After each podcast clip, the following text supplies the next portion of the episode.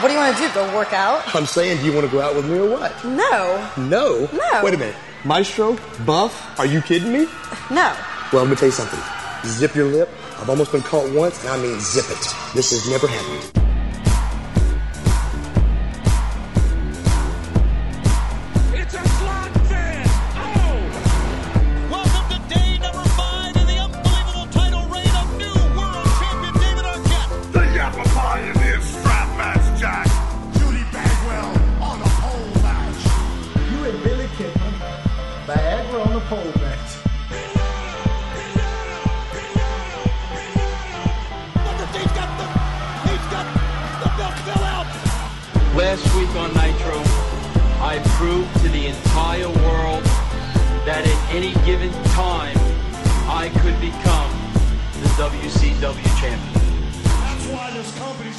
Company's damn shape it's in because of bullshit like this. This, this, this.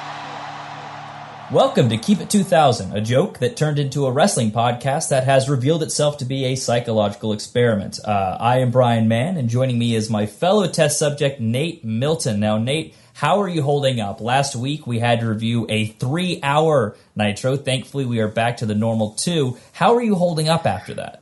I'm, I'm I'm doing as well as could be expected, brother man. Uh, I, I had to take some R and R after that that uh, marathon edition of Nitro, and then I just kind of had to kick back, take some of these uh, futuristic alcoholic drinks up here on the satellite of hate. But I'm I'm ready. I'm ready to get back on the on the horse, if as it were, and uh, talk about some Nitro this week. And thankfully, it's not going to be just us. We're being joined by a fellow test subject here. He is a buddy of mine, also a former WWE employee as well, and currently a reporter for Pro Wrestling Sheet. He is James McKenna. James, how are we doing here? I I want to call back for when you mentioned that Nitro was only two hours this week because I was sure it was three. No, this was a two-hour How? show. No, that was a three hour. It No, felt a like a two-hour three hour show. That was a two-hour. How did show. that happen? No. It felt like a also, let's show. let's call out fellow WWE fiery. fire. Fire. Yes, both of us left, not of our own accord. Not of escorted out of the tower. I was not. Yes. I wasn't escorted out. Oh. I was allowed to leave. oh no! I, like I don't mean like by security. I just Oh. mean like someone's like letting you leave. Like, hey, just to make sure you don't turn around and try taking things. But it, but here's the difference between us. I just didn't really get along with with Brian Gewirtz. Do you want to say why you what you did? Um, I may or may not have gotten fired for watching National Lampoon's Christmas Vacation in the boardroom.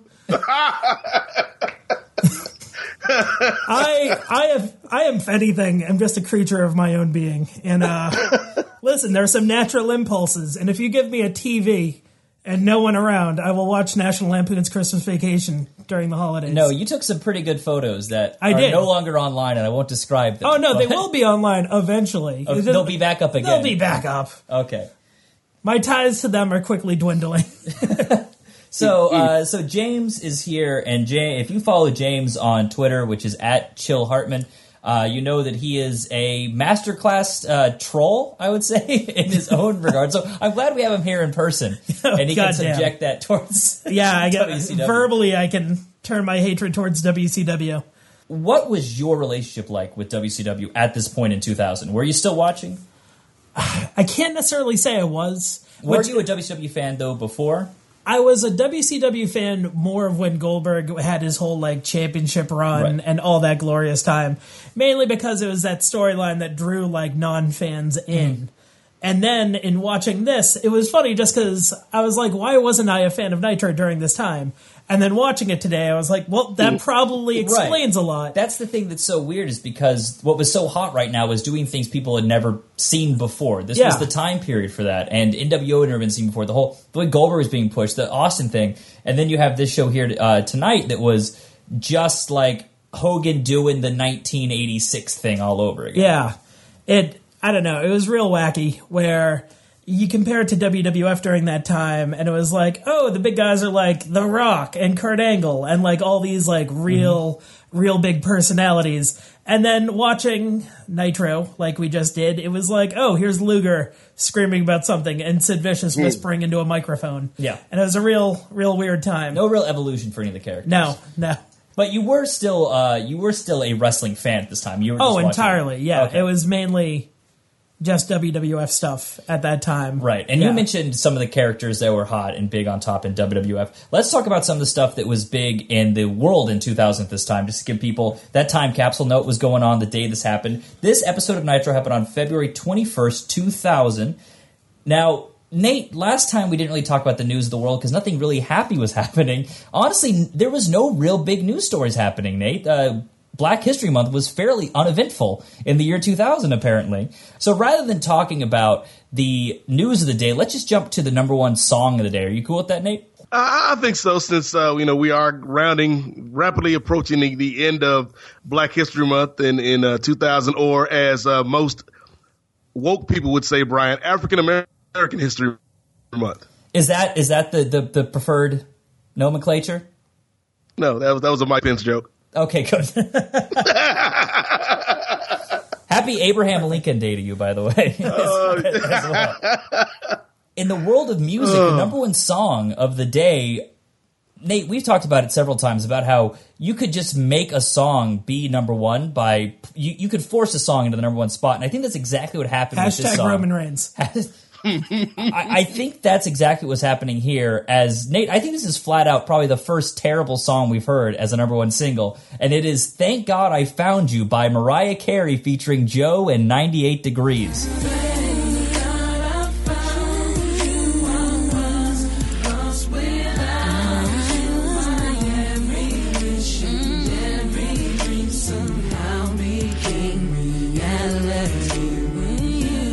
Does this song come to mind for you? Do you remember this song? I do, but it's certainly not in the top of the Mariah Carey canon. It, it is uh, not a song I remember fondly, despite having, you know, I, I'm indifferent to 98 Degrees, and I actually was kind of a fan of Joe for a little while.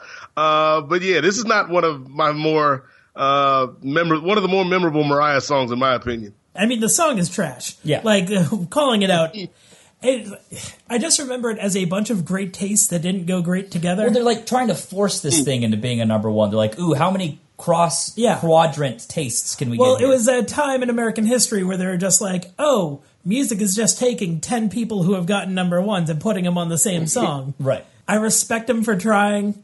Like, they got Mariah Carey, 98 Degrees, and Joe in the same room, hopefully. I think. I, I think. I think for that alone, the I song think when is they worth shot it. the video, that was Yeah, the one see, time they there were we all go. Perfect. together. Um, looking at Mariah Carey's discography, and she really didn't come back until 05 with uh, the Emancipation of Mimi, Shake It Off, uh, We Belong Together. Oh wait, wait. So this is super weird. All right, because I, in doing some digging on her personal life thing on Wikipedia, Yeah. Carey was in a three-year relationship with singer Luis Miguel from 1998 to 2001. So that's so he's the one we can blame for Charm Bracelet. Yeah.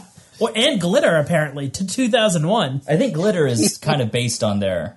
No, Glitter's based on that first relationship she had with the Tommy record. Mottola. Yeah. Yeah, Well, there we go. We've dug deep into Glitter and Mariah Carey. So let's go ahead and told you we were talking about Glitter. let's dig deep in to the year 2000 in WCW. Super Brawl 2000 sponsored by Snickers.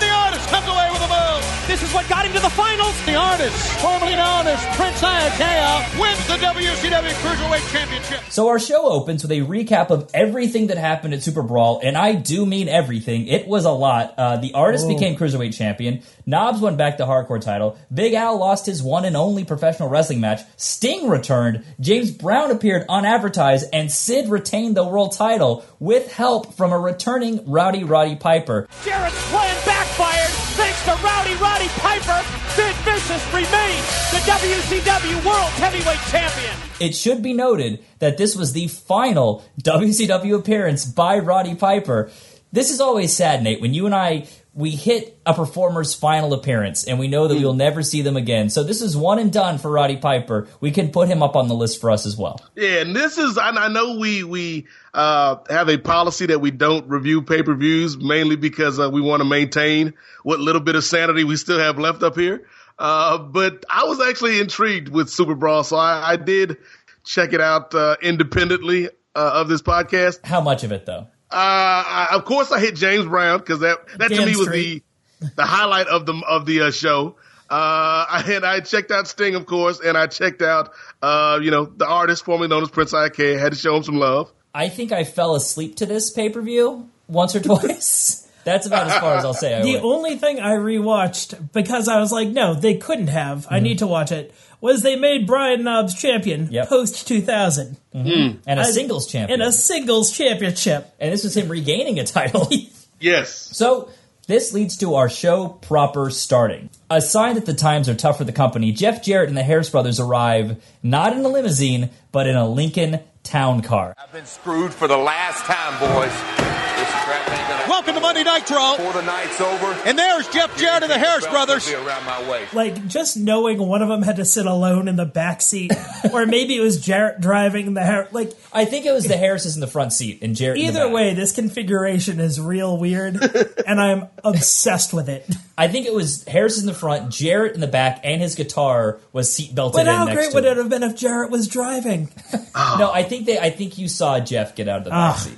Uh, see, I, I like I like where you're going though because like when I when I saw that, not only was I thinking of the configuration of the NWO guys, but I was like, huh, what if we take this a step further and have the Harris boys in the back, Jeff up front in the passenger side, and Matthew McConaughey driving. He's like, I, That- whenever oh. I'm out on the open road with a couple slap nuts, I just think, where am I going?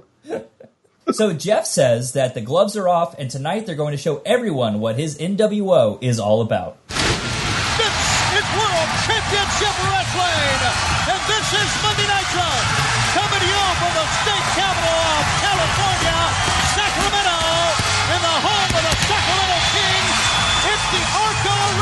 We go into the arena where Tony Schiavone welcomes us to the Arco Arena in Sacramento, California. An arena which has changed names twice since the show. Mean Gene's already in the ring, and he introduces the man who was a big hit at Super Brawl. However, the total package music plays, and he comes out instead. Tony lets us know that this was supposed to be Hulk Hogan. The FUBU clad Luger continues his month long steroid confession by bragging about his physical attributes And by screaming Super Bowl Saturday, He I did- don't know. Luger calls Sting a stooge for Hogan and that he isn't done with the Hulkster. This brings out Hogan, who sells his broken arm by slapping his cast repeatedly. I heard your list of complaints out here, and you're so worried about the big, monstrous Jimmy Hart busting you up. I made special preparations, brother. Why don't you just look above your head at the 18 foot high steel cage, brother? So this segment kind of points to one of my favorite tropes in wrestling. Yeah. Which is very I, nothing, nothing I love more than a guy coming out to say Luger comes out, he's talking to Mean Gene, Hogan comes out, and he's just like, "Oh, Luger, you want to fight?" If you look up and like, oh, there's a cage. and like no one noticed just a cage hanging there. Like Hogan was able to call in a favor. Well, and that's the other thing is that Hogan goes so far to say, I I made sure there was a cage here tonight. Versus Yeah. if it had been like an authority figure had said Yeah. it, but Hogan saying like, yeah, I called up my guys and I got here a little early. and I Yeah, helped we them." we suddenly put up this cage, and no one has noticed it until this very point. oh God, how I love that! We then go to the announcers table where Schiavone and Madden give us a little replay of the main event last night and also the fact that Jeff Jarrett attacked Kevin Nash with a guitar on Thunder. With that, out comes Jeff Jarrett for back to back interview segments to start the show. Jarrett says that he is the chosen one and he has been screwed for the last time. However, Double J has a signed document that says he gets a rematch against Sid Vicious. He even claims that Commissioner Nash signed it. Jeff doesn't say when that match will happen, but he does promise that he's going to turn the Harris boys loose tonight and promises to drop a lot of H bombs. so, as bad as the Hogan segment was, this one, Jarrett was maybe a little bit better in terms of performance, but Nate, then it ends with him performing, hey guys, you're going to see a lot of the Harris boys tonight. I don't know what what uh, what I'm looking least forward to as we continue this run because um, in on one hand you've got the Harris boys getting so much TV time, but on the other hand, the guy that is giving us the commentary for this TV time is Mark Madden, and something that, that I kind of realized midway through this episode is Mark Madden adds very little to this show. I'll say he was not as bad on this episode as he's been in the past. I could be wrong. Maybe it's because like Stacy Keibler wasn't on the episode, but Right. there was never anything too sexually abusive from him. I mean, except for the fact when Oklahoma came out Uh, we'll we'll get into that later on because I have some comment. It's when Prince Prince Iaukea comes in the ring, and we have some. I have some things to say about that one. No, there's some things. Yeah. there, yeah. Um, I I really love this segment. Um, just because Jarrett claimed he has a contract that like stated if he left the Cow Palace Yeah, without a belt, if he didn't gets win another the belt, match. then he gets. He's like this. This contract stipulated that if I didn't win the belt, I would get another shot. And it's like you didn't need to throw in that if you didn't get the belt. Like it isn't like if you won the belt, they're going to give you another title Yeah. shot. That went without saying. So we then go outside where it is shown the limo budget has been diverted from the NWO back to WCW as world champ Sid pulls up outside. Just after 5 o'clock in the afternoon in the Arco Arena, and world champion Sid Vicious has just arrived. And what does he have waiting for him inside? Sid's a simple man, though, and as champ, he gets out of the vehicle and walks in the building. With no no title, no bags. he has come to work woefully unprepared for the evening. Backstage, amateur pornographer Kidman is unable to find his kid cam. Tori suggests that someone might have stolen it. Elsewhere, Medusa is dressed in her winter 2000 finest, a pair of Tommy Hilfiger overalls and a red beanie. Medusa looks at the whiteboard of tonight's rundown and gets angry, as anyone would who saw that Luger and Hogan were main eventing the show. What, they, you think I get a thrill? Flying across halfway across the United States and not even working? Why do they keep stifling my career? Instead, Medusa is angry that she isn't scheduled for a match tonight, which is an interesting complaint from someone who has not wrestled in over a month. so Medusa breaks the whiteboard in frustration. I want a women's division! And I'm going now! there there are certain little touchstones in, in in your mind that you don't know how they got there, but for some reason they're embedded there.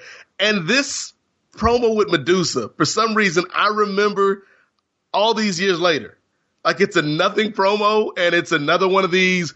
WCW workers are complaining about working in WCW, which Yep. is getting is getting really annoying at this point. But for whatever reason, I don't know if it was the performance or the the whiteboard, but this has stuck with me for 17 years.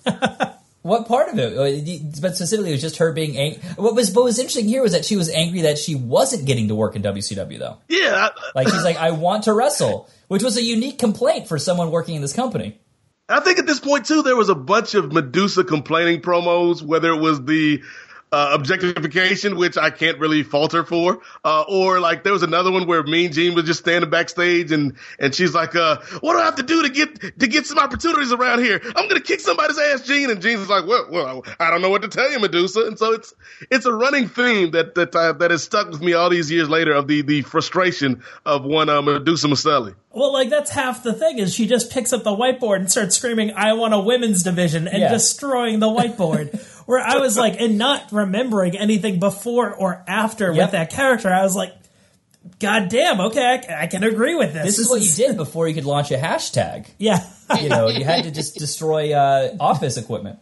So it is now time for our first match. We are 20 minutes into the show, and we finally are going to have some uh, some in ring action. Kidman versus Lash LeRoux. Now uh, these two send each other off the ropes to start with. Lash hits a shoulder block, followed by spinning uh, head scissors. Kidman slides under Lash, followed by Hurricane Rana. I don't know why I'm telling you any of the moves in this match because at just under 90 seconds, the match is abruptly interrupted by the Harris boys who run out and destroy both of these smaller dudes. We're getting a taste of WCW 98 here in WCW Please, no, 2000. please no. My note exactly for this moment is I hope DOA ruins every match. Well, they they come close to it, including the match that damn they sure are try, in. which I love. Uh, so yeah, this was uh, this was one of those examples where uh, we're gonna have the two big guys come out and ruin the two little guys, and But some H bombs. So it's some H bombs. And the reason why I think this is even more frustrating, Nate, is the fact that we just had Lash LeRoux make it all the way to the finals and only lose because the artist cheated the night before, and Kidman, who just won like a month long feud against Vampiro the night before. So it's the fact that it was these two guys. Like there are so Yep. many other countless nobodies. I know you're fans of them, but I mean, fucking Lenny and Lodi could have been out here for some like you know lame tag match. But no, it's two mm-hmm. guys that were actually getting a push as soon as last night. Yeah, that, that, that frustrated me because again, other than the Medusa promo, I had forgotten everything about this episode.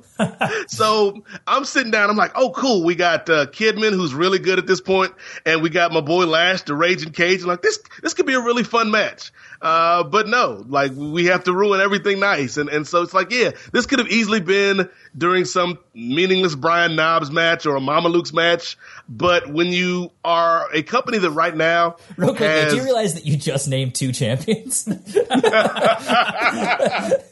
Uh, and that's that's to, to quote Hogan from the intro. That's why this company's in the damn shape it's in. uh, but like, I I think when you've got a company in 2000 that is kind of trying to find its next crop of stars and and its next crop of really talented workers, to not give these guys an opportunity to come out here and shine, it's it's wrongheaded, you know. And the the, the same goal could have been accomplished with lesser workers. I just, I fully agree. It's just watching that segment alone. I mean, it might be the current Raw mentality mm-hmm. of just like, oh, there was a match the night before. Well, obviously, we're going to get the same match tonight. Like this, legally, this has to happen. Yeah. And then being like, oh, I, I, I know Billy Kidman beat Vampiro. That's great. Okay, they're going to have another great match tonight. No, it's against Lash LeRoux. And that is the Oh. interesting thing uh, that you know, sort of whenever we watch these shows, and comparing it to the current sh- uh, Raw product, where their whole thing is they just have to kill three hours of television time. So you Oh. get a lot of repetition, you get a lot of meaningless backstage segments. Whereas here, it's the whole car crash mentality where they actually don't spend enough time to hammer They have things to, home. they have to kill what feels like three hours of television time. So we then go backstage where the Kid Yes. Cam, the Kid Cam is capturing Buff Bagwell, attempting to get with Symphony, the girlfriend of the Maestro. So, Symphony, what's up? What's up with you and Maestro? The Maestro's my boyfriend. but he's not buff, and he's definitely not the stuff. So, is it me or is it Maestro? Symphony blows him off, so Buff asks her to do him a favor and not mention this to the Maestro because he's been caught before. what a shitty home wrecker. So, Nate, here's the thing. Two big continuity issues with Buff Bagwell here. Yep, um, yep. For starters, I thought we established that he wasn't trying to fuck Kimberly Page. So is he kind of mm-hmm. admitting here that he was trying to fuck Kimberly Page? Secondly, the last time we saw Buff Bagwell, he was the first person getting his arm broken by Lex Luger, and he just has never he never had the cast, never was falling up. So yeah, two really big things there. And I guess is he a heel or a babe? I I was so lost. Yeah, I don't know because like he's acting like a heel, but the maestro's a heel. So I don't know if this is some type of Ralph Tresvant, you need a man with sensitivity type ploy. Uh, to gain the affections of Symphony. But yes, going back, that's the first thing I thought of, that DDP feud. It's like, wait a minute. Didn't you already get caught up in a situation where, where there were some things that might have been misconstrued and now you're back here, uh, back to your old tricks? So I, I was not a fan of that, uh, aspect from one Mr. Marcus Buff Bagwell. So first, I'm very happy that you called up Buff was wearing FUBU as well. Yeah. Because as soon as he came into frame, I was like, Buff rocking a FUBU uh, football Very jersey as well, time. I know it's, it's very popular with everyone except for who it should be popular with. Right. which is which is just people wearing no limit stuff. Yeah. which we'll get into. Uh, who was it? Cassius later. uh, no, it was it was Big T. Oh, it was Big T. We're definitely get into what Big T was wearing Oh later. yes, Big oh, T might as well have been walking around in a milk jug this week, Nate. That oh, so so good. Uh, Yeah, no, I really there wasn't a lot of notes for that. Like especially not remembering the Maestro very well. yeah. Well, Where- do you remember who Symphony was? No. That's Ryan Shamrock.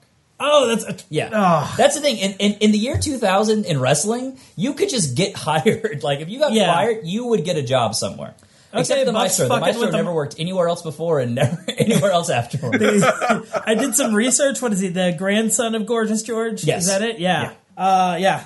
No, I I'm I'm excited for the next segment though. This is and that segment is our second match of the night Vampiro versus Fit Finlay. Vampiro makes his way out uh, for this match with Fit Finlay as highlights of his Super Brawl match with Kidman plays. It should be noted that Kidman won that match, but you probably couldn't tell based on how these two guys were booked the next evening. Fit comes out next, his arm also sporting a cast. Uh, we get an on screen graphic for the latest WCW magazine. And Nate, did you notice what the cover of this month's WCW magazine was? I did not. So I'm intrigued. What was the cover? Was it as good as that great NWO 2000 cover? Get this, Nate. It was that NWO 2000 cover, meaning that the much discussed, infamous four play NWO cover with Bret Hart, Nash, Jarrett, and Steiner didn't come out until after Wow. Bret was out of the group. Wow. Now, Nate, I think you also have some explaining to do here because you cited this cover as the reason why you liked the group, but now we're finding out that it didn't come out until afterwards. So I feel like you have some explaining to do, sir. I mean, there's alternative facts, Brian. You know, uh, I, I thought I thought I saw something. I I do not recollect, but no, I, maybe retroactively after the fact, I just seen the cover, which I thought had a cooler title because I thought it was like Back in Black or something like that, and it's some terrible double entendre. Foreplay. Uh, so yeah, I, I I don't know how my brain kind of uh maybe maybe it's one of those uh, self preservation mechanisms that the brain does. Uh, you know, for people that have gone through trauma, and WCW 2000 was a lot of trauma for a lot of people. So, uh, yeah, maybe maybe that's why my brain switched the uh, order, and, and I thought the magazine preceded the terrible version of the NWO.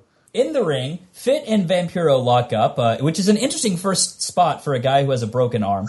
Uh, Vampiro chops Fit, and Finlay rips his own shirt off and asks for more. These two then brawl outside, and Fit clubs Vamp with his cast. Finlay drives a chair into Vampiro's throat. No DQ is called. On commentary, Tony lets us know that Hogan Luger will be a last man standing cage match, meaning the only way you can win is by escape, which is not what a last man standing match is. It's just a cage match, guys. So Vampiro then hits a top rope spin kick, but Finn fights back with a clothesline. Finlay throws Vampiro into the corner and charges to him, towards him, but Vamp moves out of the way and rolls up Fit for the three. None of this matters, though, as Finlay attacks Vampiro after the bell and lays him out with the tombstone pile driver. Second match of the night, second one where absolutely nothing was achieved, guys. I think everything was achieved. Uh, I really, I loved it. So first, and Nate Brian, I don't know if you agree. I don't remember Vampiro looking that much like a champ. Like he came out, and I was like, I, goddamn, Vampiro, you look. No, that's the thing. If you only know like Lucha Underground Vampiro or even like XPW, I like I rem- is- I remembered old Vampiro, but Yeah. like I think so much of like current state like JCW Vampiro Yeah. has become ingrained. Or I forgot like wow you you look like a really quality character. Um, was really obsessed with uh, Fit Finlay walking out looking like Bubba Ray Dudley. Mm-hmm. Um, the exact same camo overall weird getup. Um, I yeah I do want to focus on the last man standing cage match. I'm sorry like that.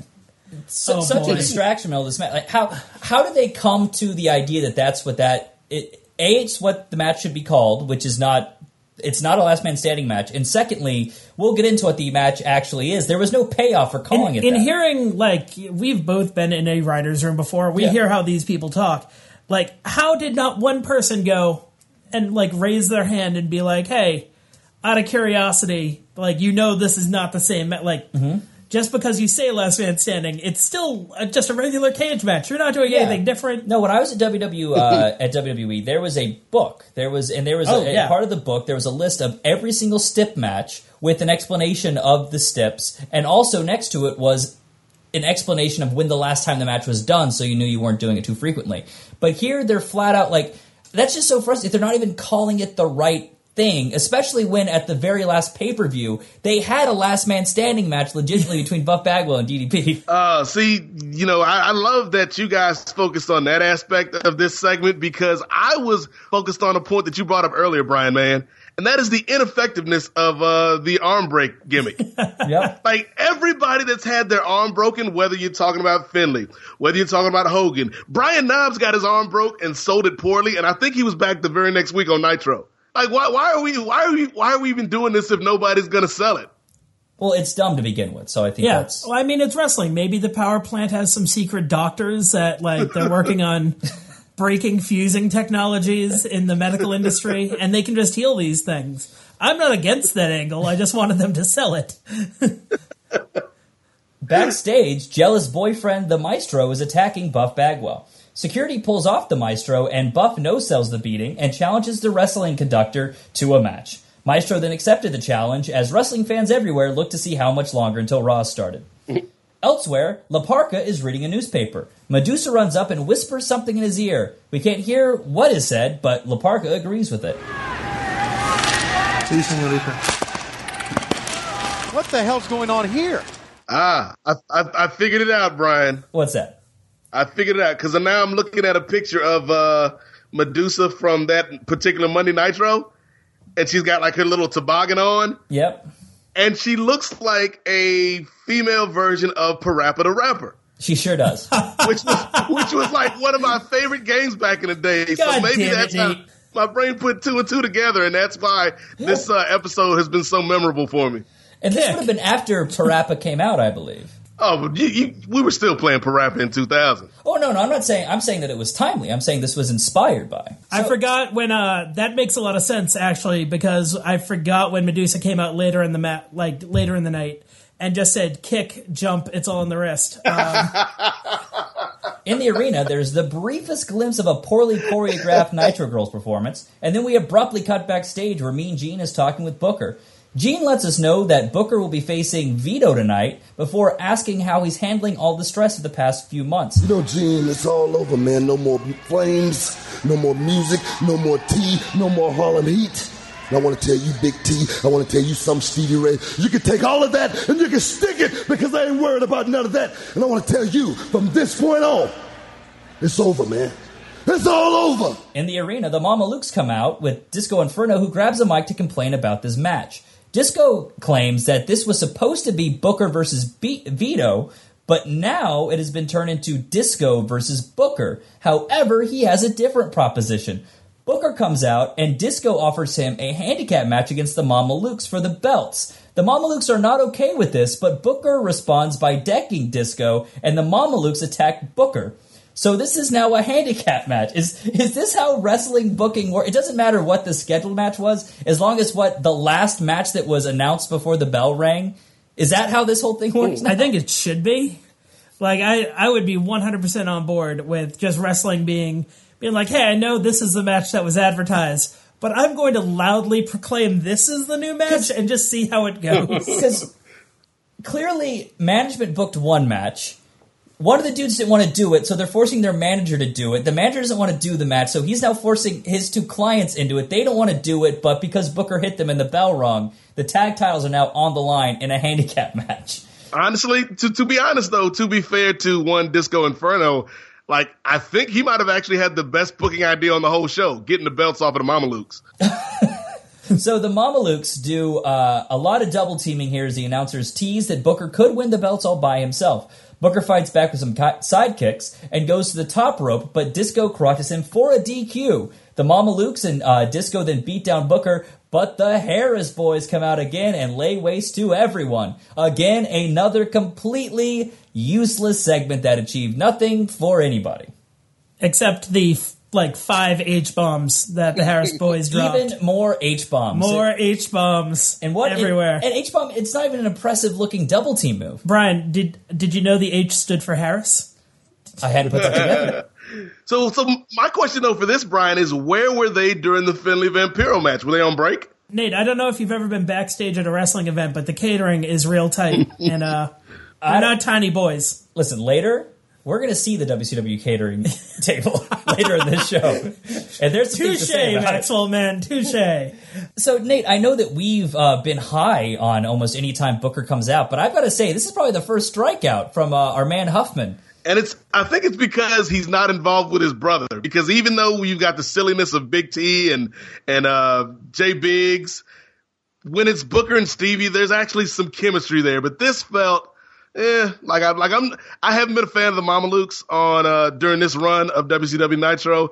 And Booker is, I think he's in a place, Brian, where he's kind of finding himself. Like he's not what he will eventually be. Uh, you know, but he's st- he's not quite the tag team guy either. So you got those elements coming together to make a bad segment, and then you uh, put some horrible icing on top of that with the Harris boys, and it all comes together.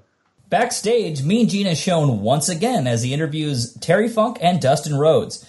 Gene says that Funk was in a tough fight the night before, but tonight will be even tougher as he and Rhodes face the Harris brothers. So good, we get to see them again. Funk says that it takes a lot to keep an old man down, especially if he's got a good kid fighting by his side. Funk goes so far as to say that Dustin is 10 times tougher than his daddy ever was. This obviously upsets Dustin, who I would say is totally justified in turning on Funk later in the show.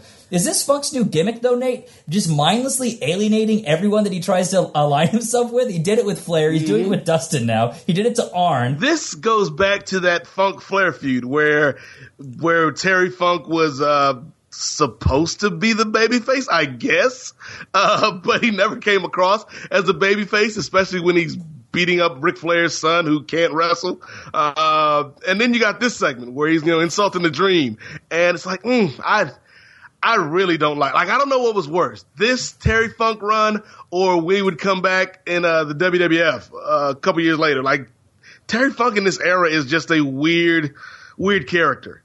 Well, he's at a point where he really should not be a weekly character. No. Like ECW used him perfectly when they brought him in as this legend. They made him their first champion, and they but they they kind of limited it. They they knew where to start and stop. I felt everything Chainsaw Charlie on was just a total misuse of, of this guy and a real abuse of his legacy as well.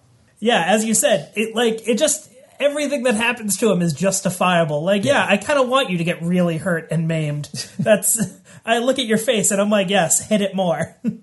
Elsewhere, Sid sits alone in a locker room laughing at the television. Clearly, he had switched to another channel at this point. Why have, did they ever give us a pay a payoff on these? Because this is not the first time, or even the second time. I think Sid is just in the locker room laughing for no damn reason. Here's the thing: I don't want to talk about Sid's arc for the evening until we get to the end of it because it makes no sense. Because I don't know if backstage segments were aired out of order. I don't. I mean, I want to wait till we get to the end to piece it all together. I also love that he's still like when he's backstage watching TV, he still does not have any equipment. No, bags, his belt. Well, the thing his, is he is a champion of the company. Like Yeah. every other champion I have ever seen is like, here's my belt. It must be on me at all times. And Sid's just like, I have no idea where it is. Well, the other thing that was weird is that they clearly they're trying to say like this was his private locker room, but they clearly shot it in just the locker room because Yeah. there are twenty open bags in the back. Elsewhere backstage, the hardest working man in WCW, Mean Gene, is back once again with Harlem Heat 2000. Who knew? Now, the point of this segment was to introduce us to the newest member of Harlem Heat, Cassius, who was the former 4x4 in the No Limit Soldiers. However, as is usually the case, Big T muscled his way to the top by wearing a pink sweatsuit, head to toe, neon pink. Nate, this was a bold choice from our man here. so what you're saying is instead of uh, showing love to no limit, he should have been down with the diplomats. I mean, yes, but Now, I will say, what makes this even better, uh, as pointed out to me by one of our listeners on Twitter, this wasn't even the first time he had worn this on television. this this no limit pink sweatsuit had actually been seen once on WWF programming when he was Ahmed Johnson.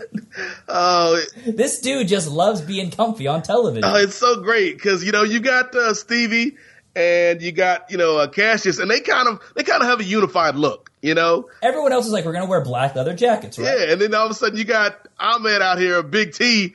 Like he reminds me, you know, you talked earlier about uh, Christmas Vacation, but when I saw Ahmed in this outfit, it reminded me of uh, my man Ralphie from A Christmas Story Yeah. yes. with the pink bunny suit. Like, come on, Ahmed. Like this, every week he finds a way to, uh, if not be uh, outstanding, to at least be memorable. So you got to give him credit for that. Now, one of the other big memorable things that happens here is that Stevie Ray flat out says they're done with Booker.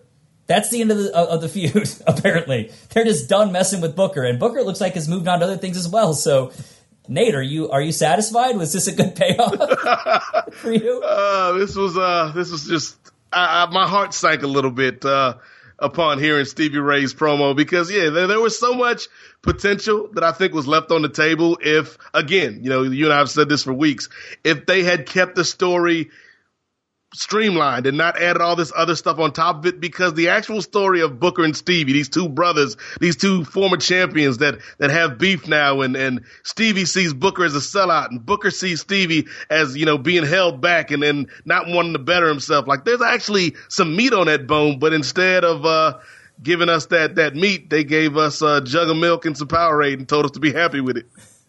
I, uh, I mean, with everything, I kind of wish more wrestling segments ended with just a group being like, "We ain't fucking with you no more." like there, there was something really poetic about, just taking a story that had, as you said, so much meat left on the bones, uh, and then just being like, you know what, fuck it, uh, we done. Yeah, you tough as hell. We ain't gonna mess with you no more. Um, and also, how let's many- beat up Lash LeRoux or something. How many scary black guys are there in Booker T's past? This every pay per view. There's a new scary black guy they grew up with. and here's the weird thing. So remember when Big T uh, showed up? It was weird because they're telling us nudge, nudge, wink, wink. This is Ahmed Johnson, Right. but they're also telling us this is a guy that they grew up with together. And now we're being told concurrently that Cassius is someone from their childhood, but also that he used to be in the No Limit Soldiers. so they've crossed paths before. I guess they grew up together, but somewhere along the way, Cassius changed his name to 4x4 and started hanging out with uh, Master P. Oh, see that would now that would have been a great way to incorporate Black History Month. If every week we got a new black superstar from the past, Two Cold Scorpio or, or Ron Simmons, and they just show up and it's like, this guy's done some wrestling, but he's from Booker T's past. Two Cold Scorpio shows up and it's like, this is the guy who owned the bodega on the corner, but you might have seen him somewhere else. It's Wade Chili Spider. Oh my goodness. Please know the sadness I'm going to have in my heart when I make Way Chili Spider in 2K17. Because he is going to be the champion by the end of tomorrow. Mark my words. Uh, back in the arena, Oklahoma's music plays, and out comes the former uh, cruiserweight champion to provide guest commentary Ugh. for a cruiserweight championship defense from the artist. I don't know how this works. Am I allowed to talk over you during these things? Because I want to groan so hard every time you say Oklahoma. I, am not saying Oklahoma. that would be if he joined Harlem Heat 2000. That's Oklahoma. He, he grew up with Booker T. He was his guidance counselor. I, now I want like a series of like dangerous minds vignettes between Oklahoma and Booker Don't T. you mean Freedom Riders? Uh. The artist makes his way out as Oklahoma calls himself the greatest cruiserweight champion of all time. Oklahoma says in no uncertain terms that a woman's place is doing exactly what Paisley's doing. So who's getting the title shot against the artist? La Parka, a man who has never qualified as a cruiserweight by it, even the most generous definitions of the word. the thick, thick ass 280 pound La Parka coming Hell, out. La Parka, who I went online and checked, had never even wrestled for the Cruiserweight Championship before. Luckily, though, La Parka has somehow lost 100 pounds and is clearly now just Medusa in his suit. Which I loved. Although, and here's the thing, this isn't the first time that WCW did the La Parka switcheroo. They did it with DDP once, uh, but this time they've gone so far as to make it someone who is 100 pounds and a foot smaller than La Parka. So Medusa comes out in a perfectly suited La Parka. When did she get this alternative La Parka outfit made? Does she just travel around with it, Nate? Well, I mean, we saw the vignette when she whispered to him, so I'm wondering if La Parka had a seamstress on hand, and then they went to the back and made some alterations, and and that's you know in the in the course of three segments, she was able to get a custom made chairman of the board outfit. I'm on board with Nate's idea just because I love the idea that La Parka has a seamstress that travels with him. But the other thing that I thought was so weird was that La Parka will show up later in the segment in street clothes. So are they Well, insinuating well, that this was the wait, same a street clothes and a sweet ass white duster. I mean, yes. that duster was some. Only it was crafted by the heavens, Brian. that there's no no word that compare to La Parka's duster that evening. well, the finish of this match was a was a duster as well. we, we we could say. Boo. So uh, this faux La Parka gets in the ring, and Oklahoma instantly suspects something is up. La Parka seems to have dropped a bit of weight. Well, not not in every part of his body. He seems to have hit the bench press pretty hard. There's been some pectoral Yeah, development. he, he looks like he's got a hell of a bench press. He looks a little bloated up top, if I, if I do say so. The bell rings, and the announcers just can't stop joking about how La Parka now has boobies. Oklahoma enters the ring and pulls off La Parka's mask, revealing Medusa and ending her lucha career. Medusa attacks Oklahoma, and this brings out the real La Parka, who whacks the fake JR with an unprotected chair shot, which will be the only time I'm in favor of one of those. The artist then grabs the chair and lays out the real La Parka. This is followed by a jumping DDT, and the ref comes in and actually counts the pin for some fucking reason. We are then shown the Wendy's crispy chicken nugget replay of the week, which was simply just Medusa getting her mask ripped off in slow motion. I really hope Wendy's got their money back for that. And there you go, guys. Uh, this was yet another segment on the show that was just total shit. Nothing was achieved here at all. We we have been in neutral this entire episode. We have not advanced anything at all. I think plenty was achieved. I really wanted a Wendy's chicken sandwich after that segment. Although, I'll give him credit. This episode, 17 years old, those chicken nuggets are still 99 cents. Yeah. However, uh, this is kind of distressing news. I believe in some locations they are removing the spicy nuggets. Well, okay, let me. s- I've heard that, and Yeah. Nate, we're going to bring back uh, one of our old segments, snack time, here for for a little bit. Oh, wait, wait. Did I did I accidentally cue in an old segment? Back on uh, review and impact, we had uh, hashtag snack time where we would talk about fast food. And here's the thing, Nate, I have never been a fan of the spicy chicken. Nuggets. Wow, uh, I'm a fan of spicy chicken but Because I you're a trash human being who but does I trash just- things. I think it's because I'm not a trash human being that I don't like. like give give me chicken nuggets with a spicy so, uh, dipping sauce or something. But I, I see chicken nugget more as a palate. I don't need uh, any spices infused in it. Hey, listen, sometimes you're on the go and you need something a little bit more than a nugget. You can't open a sauce. Spicy nuggets. See, see, yeah, I, I, I have to disagree with you, Brian, man, because I think if you get some hot, spicy nuggets and you pair it up with, I don't even know if Wendy still has this, but at one time they had an avocado ranch salad dressing, Oh. Mm-hmm. and the spicy nugget and the avocado ranch was uh was was pretty great. That sounds pretty good. I think we can agree the the nuggets came out of this segment looking pretty good. Yo, yeah, the nuggets came out of this segment looking like the real champ. So so so far, the two best things on this episode have been uh, Wendy's chicken nuggets and Billy Kidman's camcorder. Oh, and also don't forget uh, Jarrett and the Harris boys showing up in a Lincoln Town In a. Lincoln Town car. because that's still. I, I was going back to that glorious.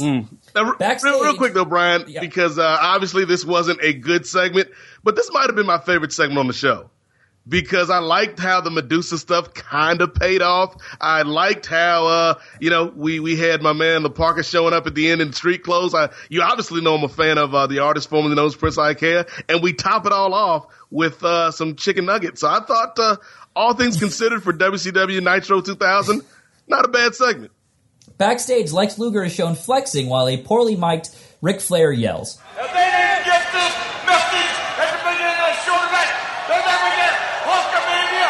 We'll never run wild again.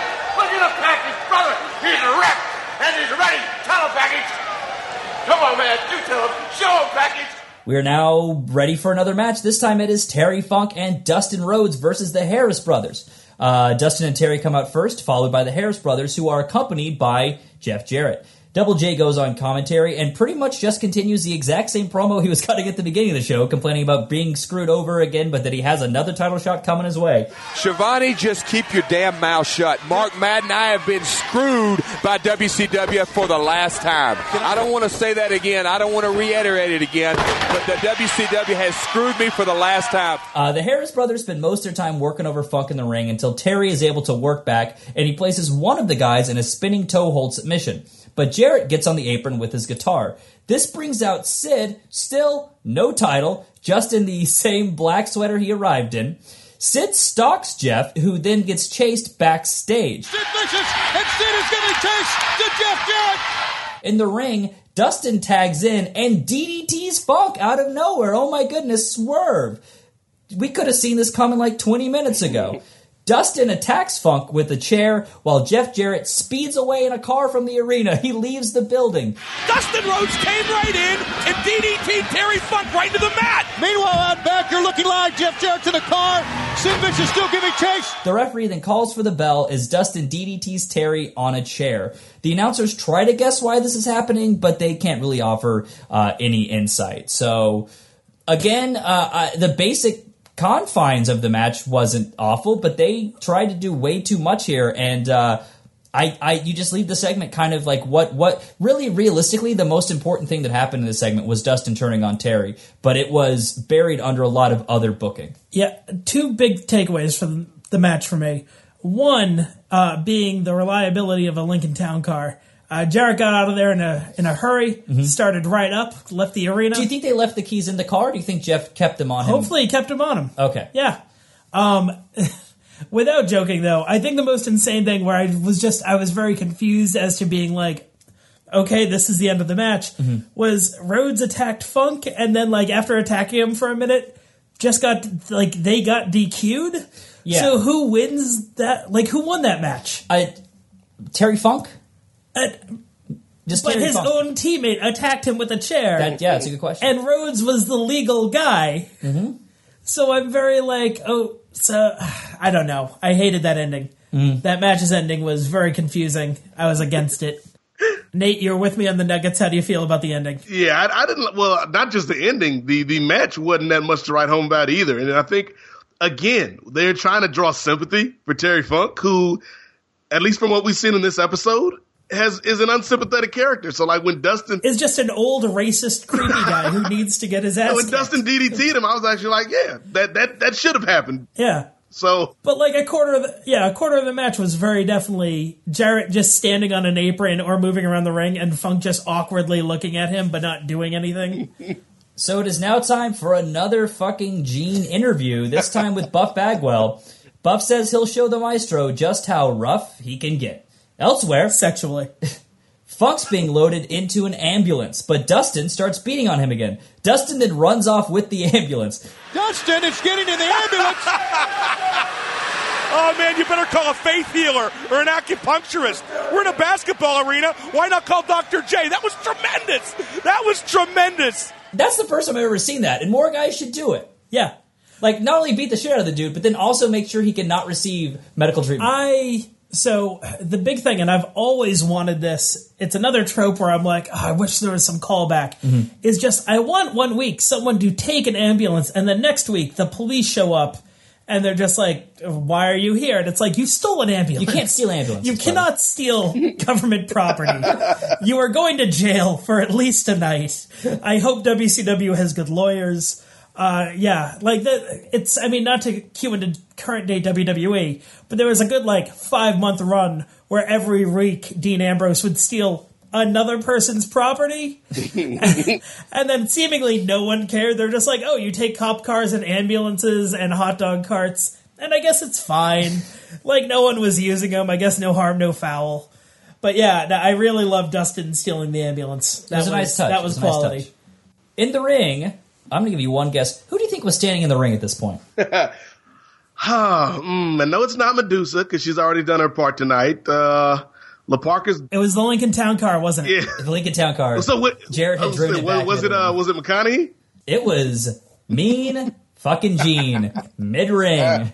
And he calls out the world champion Sid. Now you can tell that Sid is taking this segment seriously because he comes out, he's taken his shirt off, he's put on a leather vest, he's wet his hair, and he's now wearing the title. He's actually in work mode at found this his gear. I guess I guess casual Sid was what was going on before. Now he's actually working. Um, this was a Sid promo. I don't know what you could say. Um, You also the- knew, you knew Sid was coming out because the lights turned a deep purple for Yep. no apparent reason. And what I thought was so weird was that earlier in the show, uh, Tony kept promoting that they were going to have an exclusive interview with Sid. Like, exclusive from who? Like, was he going to show up on Raw and talk about his title defense at Super Brawl? Like, clearly this is the only fucking place this interview's going to happen. Brian, you are sorely uh, mis misinterpreting the popularity of Sid in 2000 because you know it wasn't exclusive because I believe ESPN was trying to get a hold of him at that time. Fox News uh, wanted Sid Vicious, so for him to actually come on Nitro and give us this exclusive content, I think uh, you know you're selling the big man short. You think backstage Kevin Sullivan gets off the phone? Guys, we locked him down. we got Sid. He's going to do an interview. He's on his way here now with a limo. He doesn't have his gear or any bags with him at all, but he's going to be here. It, it came down to it came down to Mean Gene or Ashley Banfield. yeah, I mean, given to how many times he has been shown that night, I assumed they're just trying to get Mean Gene over, and he was going to have a heel turn and just pop vicious and uh, set up uh, for uh, uncensored. I would much rather see a Mean Gene Sid Vicious Mean, match mean Gene vicious and uncensored than for the a title. Jeff Jarrett Sid Vicious. Oh, match. that would have been and a great. Yappapi Indian strap match. Oh, the man. one of two on the evening. Every match at Uncensored is a Yappa Pie Indian strap match. That would have been great. We then go backstage where Kidman and Booker are attempting to get revenge on the Harris brothers, attacking them, but security separates them. It, it was uh, if this was supposed to be our baby faces getting their uh, uh, their heat back, uh, great. We saw it for like 15 seconds.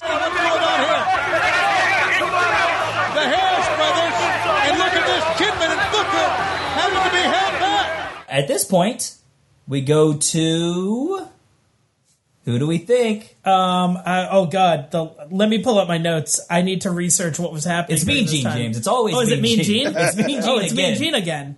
Who the fuck would have Back to back? Mean Gene segments. Mean Gene is now interviewing Ric Flair. Flair praises Dustin for turning on Funk and says that Luger will put an end to Hogan tonight. Hulkamania! Woo! Will never run wild again! I saw you kissing that ass, Mean Gene. Hulkamania done for! Hogan, you're done! Woo! Get him, package! Woo! Now time for yet another match. Buff Bagwell going against the Maestro. Buff goes after the Maestro, but the Music Man hits an atomic drop before taking an elbow from Buff. Buff then goes to the floor and flirts with Symphony. The Maestro charges Buff on the outside, but Buff sidesteps, and the Maestro just knocks Symphony the fuck out by slamming her into the ring steps. Apparently, Buff's the babyface in all of this still. Oh my God! The Maestro went to go after Buff, went to run him over, ran over Symphony instead. Just when Symphony was about to say yes to Buff, I believe, too. Back in the ring, the Maestro is getting way too much offense against the guy who main evented the show a couple weeks ago. Then the cat's music plays, and out comes Ernest Miller wearing James Brown's cape. This distracts the Maestro and lets Buff hit a blockbuster for the quick pin. The cat then gets the mic and tells the Maestro that he has to pay up on the bet he lost to the cat the night before for doubting that James Brown would show up on pay per view. So the cat reveals this new pop track that the maestro must now use. This causes the classical music fan to snap and attack the referee. Now, Nate, you said you watched Super Brawl. I did not. Was this actually the wager they had? Was this how fucking weak the wager was? that if James Brown actually showed up unadvertised, and the maestro had to change his theme song? I forgot the wager part of it, but yeah, I do remember that. That was the big thing. Everybody was doubting Ernest Miller that he could actually produce the Godfather of Soul. So And I'm sure people were doubting WCW would produce him unadvertised, and they did. They sure did. Ugh. This match had a lot of cues for me where I just had no no idea. Like as you said, Buff Bagwell's the face, Mhm. and like it seems like Buff Bagwell's entire mo is I'm going to fuck this guy's girlfriend. Yeah. Oh, he's super angry about it. It just the mentality of being like, well, I mean, obviously, I want to fuck your girlfriend. Duh. And the- the why are you? Why are you? You heel? You bad guy for not for believing in exclusivity. this girl won't have sex with the with the good guy. She deserves to be thrown into these steel steps. Exactly. And I, then Ernest the Cat Miller comes out, and then Buff hits a blockbuster that they don't show on TV. Yep. They they they keep it on Ernest the Cat Miller Mhm. talking about James Brown's cape Ah. and that horrible music, and then the maestro freaking out on the ref. That bit lasted a good three four minutes. It was a while. Like uh, uh, they took a beating. They took a They, beating from the they- maestro. I got a lot of chops from the maestro. I maestro. was gonna say the one the one credit I will give to this segment is uh the maestro. Like he's not great, but at least he commits. Like he's not he's not half stepping. The maestro is giving hundred and fifty percent on everything he does. Outside, Sid Vicious, and this is the final time we see Sid Vicious, so we can now pick apart his his arc for the evening.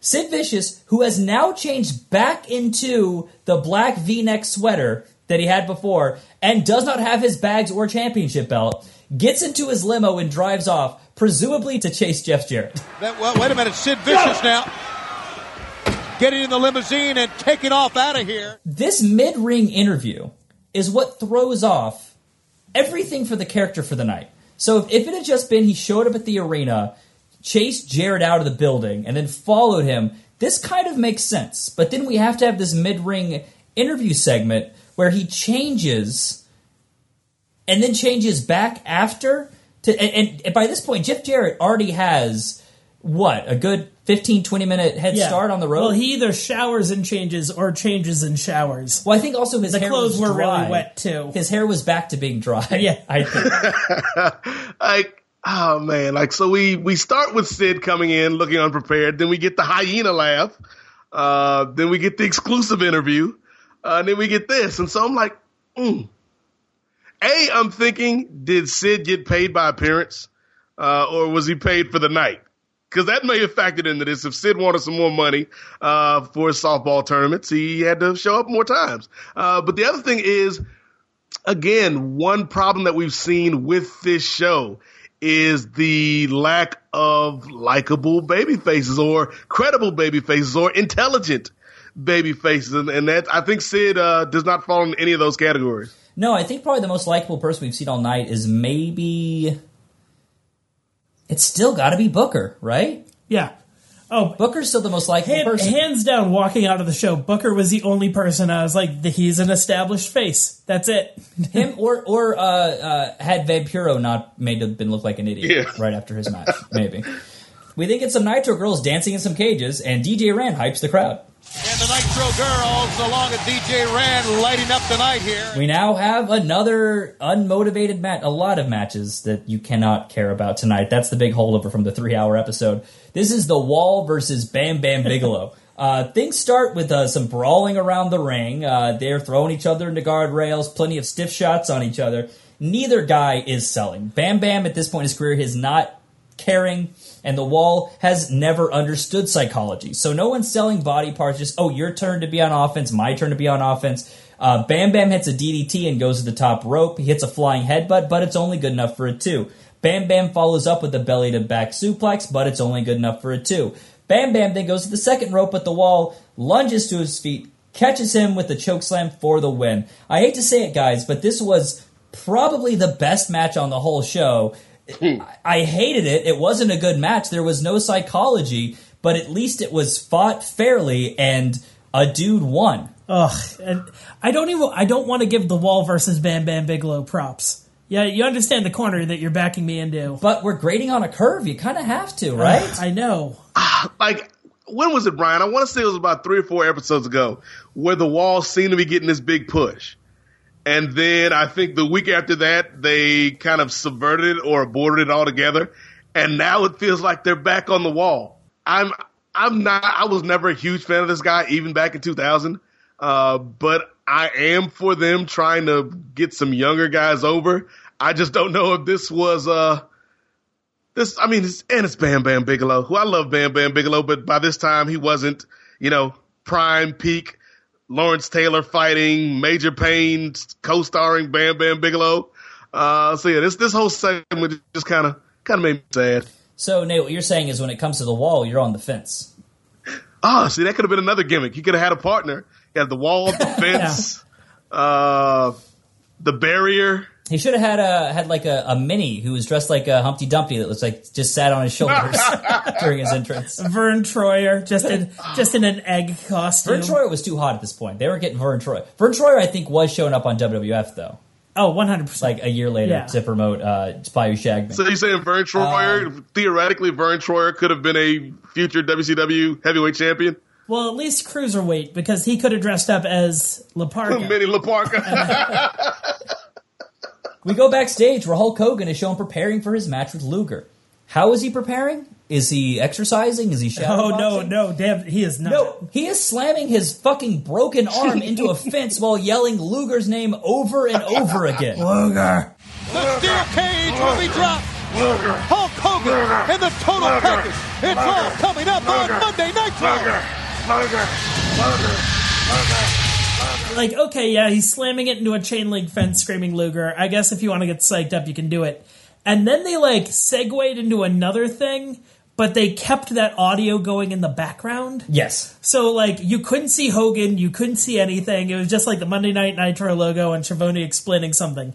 But in the background, all you heard was Luger, Luger, Luger, and I, I was I was watching it alone, dying, being like, who who allowed this? Who allowed this to be recorded? And Nate, were you how how upset were you to see that this this arm breaking angle already being so trivialized? uh, again, you know, we were talking about it earlier, and it's like, why even do it if guys aren't going to sell it? You know, and I understand Hogan's, you know, got the training, the prayers, the vitamins. Uh, you know, he's a very powerful human being, uh, so he can he can recover quickly from uh, such injuries. But even like if if you got a guy like Brian Knobbs who is shown to be able to bounce back from this in a week, it's it's not even worth doing. And and so I think that yeah, this the whole thing with Hogan just again, I'm I'm not a not a fan of Terry Bollea, and then seeing him uh getting his uh getting his Hulkamania going uh, in the back with the cast, it was uh, a little too much for me. I, I was longing for the days of Wendy's chicken nuggets and Medusa dressed up like La Parka. Although I realize what's actually kind of heartbreaking. Uh, we have all these guys coming out with these casts on. None of them have theirs signed. No, not a single one of these guys knows someone they love enough to like write a message on their cast. Well, it's because it was put on five minutes before the show. Uh, that would have been a great Easter egg if you look at uh, Hogan's cast and it's like Bubba and Heather and all his best friends signing it. Elsewhere backstage, Ric Flair is yelling at Arn Anderson and David Flair for not following his orders and taking out Hulk.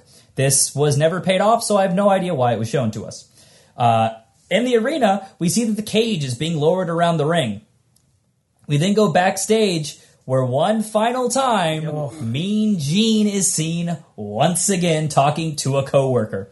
He is interviewing Hulk Hogan, who is just straight up slamming his broken arm with his other hand. Hulk Hogan says that all the Hulksters in attendance tonight saw Super Brawl, which was probably news to those in the Arco Arena, who I doubt very seriously spent any money for that show on pay per view. He essentially says uh, he's going to win, and he does the Hulk Hogan thing. Oh yeah, brother. When I blasted you between the brows with a cast, it made my arm feel real good, brother. We teased it earlier. At this point, we then go to the WCW catering table. And what is the WCW catering table? Quite the metaphor for the company this time. It is literally just an open trash bag full of popcorn on a folding table next to some water. I'm not even kidding. This water was sitting in a pile of ice. Not a bucket of ice, not a tray of ice, a pile of ice sitting on this folding table with a couple of bottle of water sitting in it. Greatest catering table of all time. Just a a trough of popcorn and a and loose ice with Waste water not- bottles. Waste not, want not. The mouth of the South, Jimmy Hart walks up and loads up a plate with stale Jiffy Pop. Also, who puts popcorn on a plate? I have a worse way to eat popcorn than off a plate. I appreciate you think someone took the time to Jiffy Pop. Like Jiffy Pop is too high quality. This is very definitely popcorn that they popped at the Arco Arena probably a month prior. I think they popped this at the Cow Palace the night before, and, and Jimmy fucking brought it in his, and his Knobbs rental loaded car. up in his truck because you know Brian Knobbs has a truck.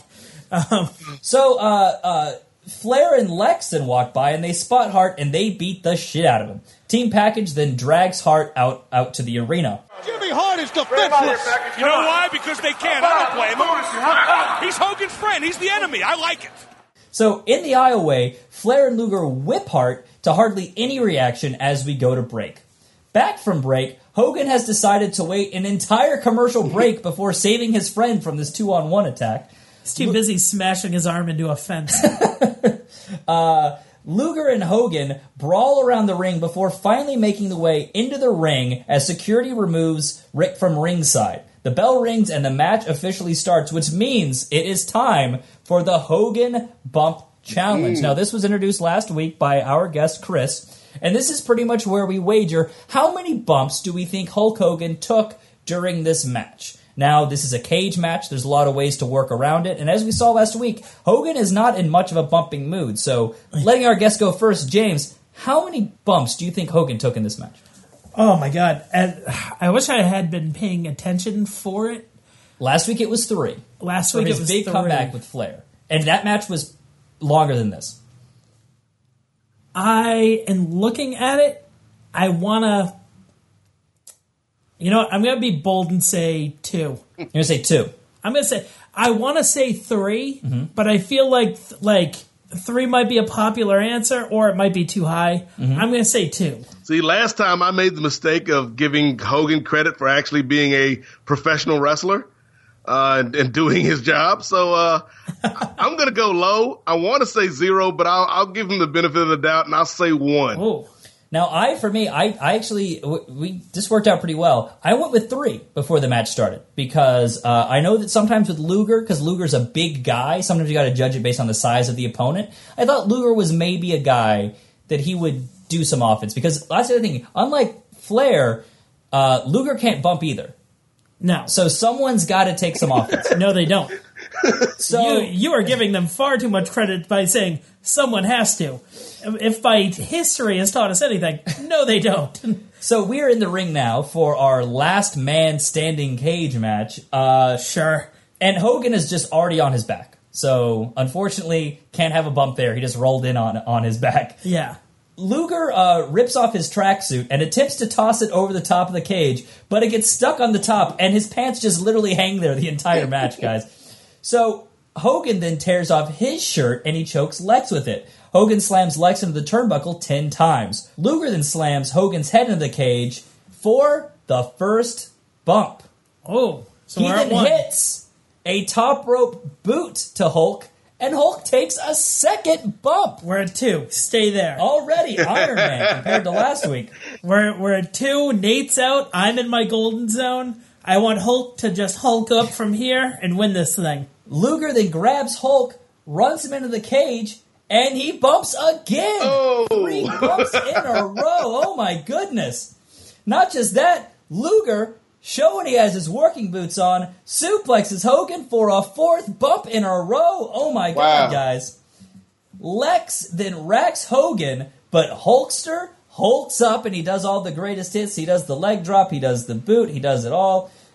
Flair then uh, makes his way back out, climbs the cage, and he's now in the ring, and he starts chopping Hulkster. Hogan, though, no sells, and he body slams Flair. Luger, though, somehow gets a chair. I don't know how a chair got into the ring. This is a cage match. And Luger whacks him in the back with the chair. However, he stumbles forward. No bump is taken. Doug Dillinger has come out with security, and he is now in the ring, and Lex Luger just breaks his arm, too. So now we've got Flair and Lex are beating down Hogan, and we fade to black. He's got the belt. We're out of time on Nitro. Yeah, We're gonna yeah. see you on Thunder Wednesday night. That's it. That's the end of the match. we established that you could win by leaving the cage, but Hogan, I guess, didn't even want to take an L that way, so we just fade out. Yep, a last man standing cage match. What what do we think happened here? Do we think that they like he didn't even he wouldn't even leave the ring because the live crowd had to see them leave the ring. The live crowd had to see Lex Luger win this match. Uh, well, I mean, you're giving them credit. I assume the Arco Arena lost power, and then no one could see anything. Who knows? Maybe that maybe once the show went off the air, Hulkster just hulked back up, and he he he uh, he miraculously healed Doug Dillinger's broken arm, and the two walked out together. See, I thought this was an artistic choice, uh, a la the ending of The Sopranos. Uh, that that you know we, it's it's left it's left ambiguous. So you know, much like life, we don't get clean, neat answers all the time, and and that's where we were left at this at the end of this episode of Nitro. So yes, there we go. Uh, we essentially end with uh, it isn't even a last man standing. If anything, uh, it's the last man laying, as I think Hogan is with every Hogan segment is who we're supposed to go out uh, caring about. But yeah, a really awful uh, main event, a really awful ending. Uh, hopefully, this is the blow off to this. Uh, but the elephant in the room, or should I say, the crow in the room, where the fuck was Sting? He returned last night. Where is he? I was I, I thought that the minute this show came on. Well, there are a couple things. You figure not only did you have the return of Sting the night before, but you also had James Brown, and I thought they didn't really do a whole lot to play up either of those, those two seemingly events on this show. Instead, we had to spend time with the Harris boys giving H bombs to everybody. I mean, like three. I mean, Sting, uh, James Brown, Piper. Yeah, there was there was it, it- again. This is something we've seen multiple times where you kind of have to ask yourself, why was this the way that these guys were being used? Even to the point that we have this brand new Harlem Heat faction, and all we're going to have them do is cut th- this one promo backstage. I mean, it was a great promo due to Ahmed Johnson. True. Let's give it. but I just felt bad for that Sacramento crowd not being able to see that suit up close and personal. oh yeah. But not just that. I mean, uh, you had Tank Abbott, you know, winning that skins match the night before. Oh. No follow up on that. we were afraid of this a couple episodes ago. We are really hitting, I think, the most boring of WCW 2000. Kevin Sullivan is booking, and Hulk Hogan is definitely using his creative control card. Yeah, this was not a good show, and and granted that's uh, a bit subjective and or redundant given what we've watched already from 2000. Uh, but I, I was not really excited or invested in the show. Granted, the Hogan bump game did add an element of uh, excitement to the main event, uh, but It instantly does. I think it should just be a, an actual stipulation of every Hogan. Yeah, it just place your bets online, and, and whoever wins gets a prize or something. um, they get they get a to tape a video with Hulk Hogan. Um, Hulk Hogan will scream your name while banging his broken arm into a chain. Nate, Nate. only, only if you're six feet tall, though. He he does have a height requirement. Um, but I, I thought this was again just a a bad show that should you know we should have had some sort of momentum coming off of this pay per view, and and it felt like. Yeah, this is another Monday night, and we've got two hours to fill, and these are the players, and these are the parts they're going to play. So stick around if you want. If not, you know, we don't care. We'll be back here next week. In a weird way, it's almost as if the pay per view didn't happen. Like we didn't really even follow up on anything. A lot of the feuds that happened were just uh, dropped. Uh, the feuds were either dropped or acted as though what happened the night before didn't exist. Uh, really, the only feud that's continuing is Sid and Jarrett, and even that, there's like there's no real follow up. It, it just literally, if, if we had reviewed last week's show and then you watched this week's show and you didn't know a pay per view happened, I I think you you you would be hard pressed to actually know there was a pay per view the night before, other than just the replays they showed us, because there was nothing in the booking to suggest there was a new turn. To None. anything. Yeah, I. There's not much to say about the entire.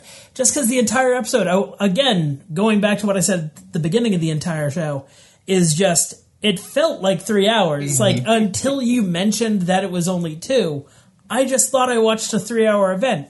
Time was kind of lost in this weird vacuum of space mm-hmm. where I turned on WCW and was like, oh, I guess it's done now. I, I've consumed this product. Mm-hmm. It existed. Um, it's hard to say more than that. Like it's, I wanted it to be a lot more, and it's weird because you know they have the capacity to do it. Like we've brought up, there are like characters there that are actually enjoyable and watchable, and it was like, no, we got you know Booker T in a two on one match against the Mamalukes because you know they're there. right, and then that goes nowhere. Yeah, it- Um, zero. So yeah, uh, all around sounds like we're giving an overall thumbs down to this show. But one thing we do have to do, we do have to give a thumbs up to one thing. We this is time for our silver lining segment where we have to shout out one thing that we unabashedly would call a positive. And, and James, what would be your silver lining of this um, episode? silver lining uh, slash what I'm going to name my Lincoln Town Car moment of the week. Because I I'm really pushing for the Lincoln sponsorship here for you boys. Um, I to me, I had a good hearty laugh when uh, Dustin uh, stole the ambulance. That that for me was like it, it's either that. Can I give a tie? Is a tie allowed? Yeah, you know, you, uh, Nate and I usually can't have ties, but for you, I I'll flip a coin if I have to because I'll let you know what it's boiling down to for Yeah. me. It's either the ambulance steal or uh, La Parka's duster because that white duster. You know what? Fuck it. No, it's going to La Parka's duster. like you rewatch that episode and you see it, you're like, this entire episode sucked. La Parka's duster on point. it was like uh, it was like Ivanka's dress that night at the RNC. Like like this whole event is terrible. Yeah. but go online and buy this this one piece of clothing right now. One hundred percent. If if WCW had branded that, I would have bought it. Yeah, sure. La Parka's white duster in. It's better than the fucking uh, official Finn Balor leather jacket they're selling now. Oh, that uh, trash things that WWE sells. And Nate, what about you? What what what are you giving a shout out to? Oh, no question. It has to be uh, Medusa. Medusa was the highlight of the show for me for a couple of reasons. A, uh, we had the segment where she destroyed the whiteboard, which, again, for some reason was ingrained in my memory. We get uh, her partnership with La Parka. Like the, I love the fact that they're backstage concocting this caper uh, to to thwart Oklahoma. And then, you know, you get the, uh, the actual segment, which was sponsored by Wendy. So, uh, Medusa and to a lesser extent, La Parka were my, uh, highlights for this episode. Yeah, and I guess that leaves me, and it was Uh, it's tough because part of me kind of wants to say the wall just because like it, it, it achieved something, but uh, but we all know what it's going to be. It's it's got to be Big T's pink jumpsuit. I mean, like no like no limits. Yeah. no limits on this guy.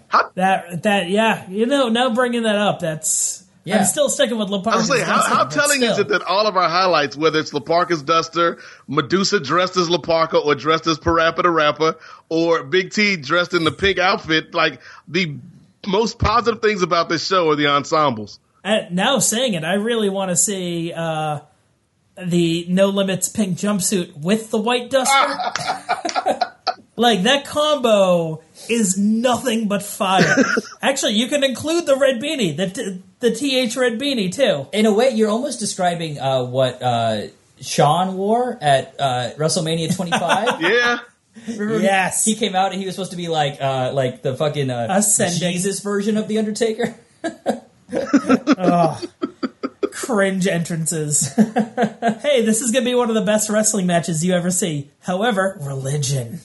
That's the weirdest thing about that storyline was they really tried to graft a lot. Yeah. Has there been has there ever been a wrestler who is more religious while also uh, doing more blasphemous wrestling angles than Shawn Michaels? Uh, Gavin Stone, because they had that whole resurrection an- angle.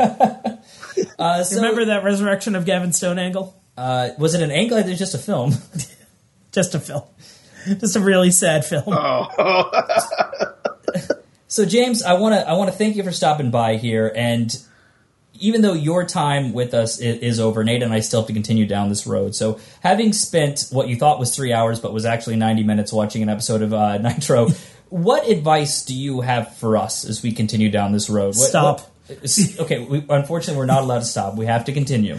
Um, I don't know. Uh, find your favorite liquor, enjoy it. Watch this at night.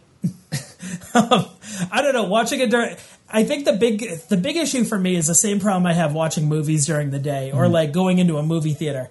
Is once I was if I say I go to see a movie at noon or something, Yeah. I got nothing to do on a Saturday. I go watch a movie. I leave the movie theater and it's still daylight. And it's that weird like, well, what do I do now? Feeling. Yeah. it was that. I I stopped Nitro and I was like, fuck, it's noon. Yeah. this is a great way to start my day. Yeah, and it really just it threw a lot of things off. I don't. I guess watch it at night. That's, That's- the thing. You get to go to bed disappointed, but I mean, it's life in 2017. You know, well, we, we it's how things are.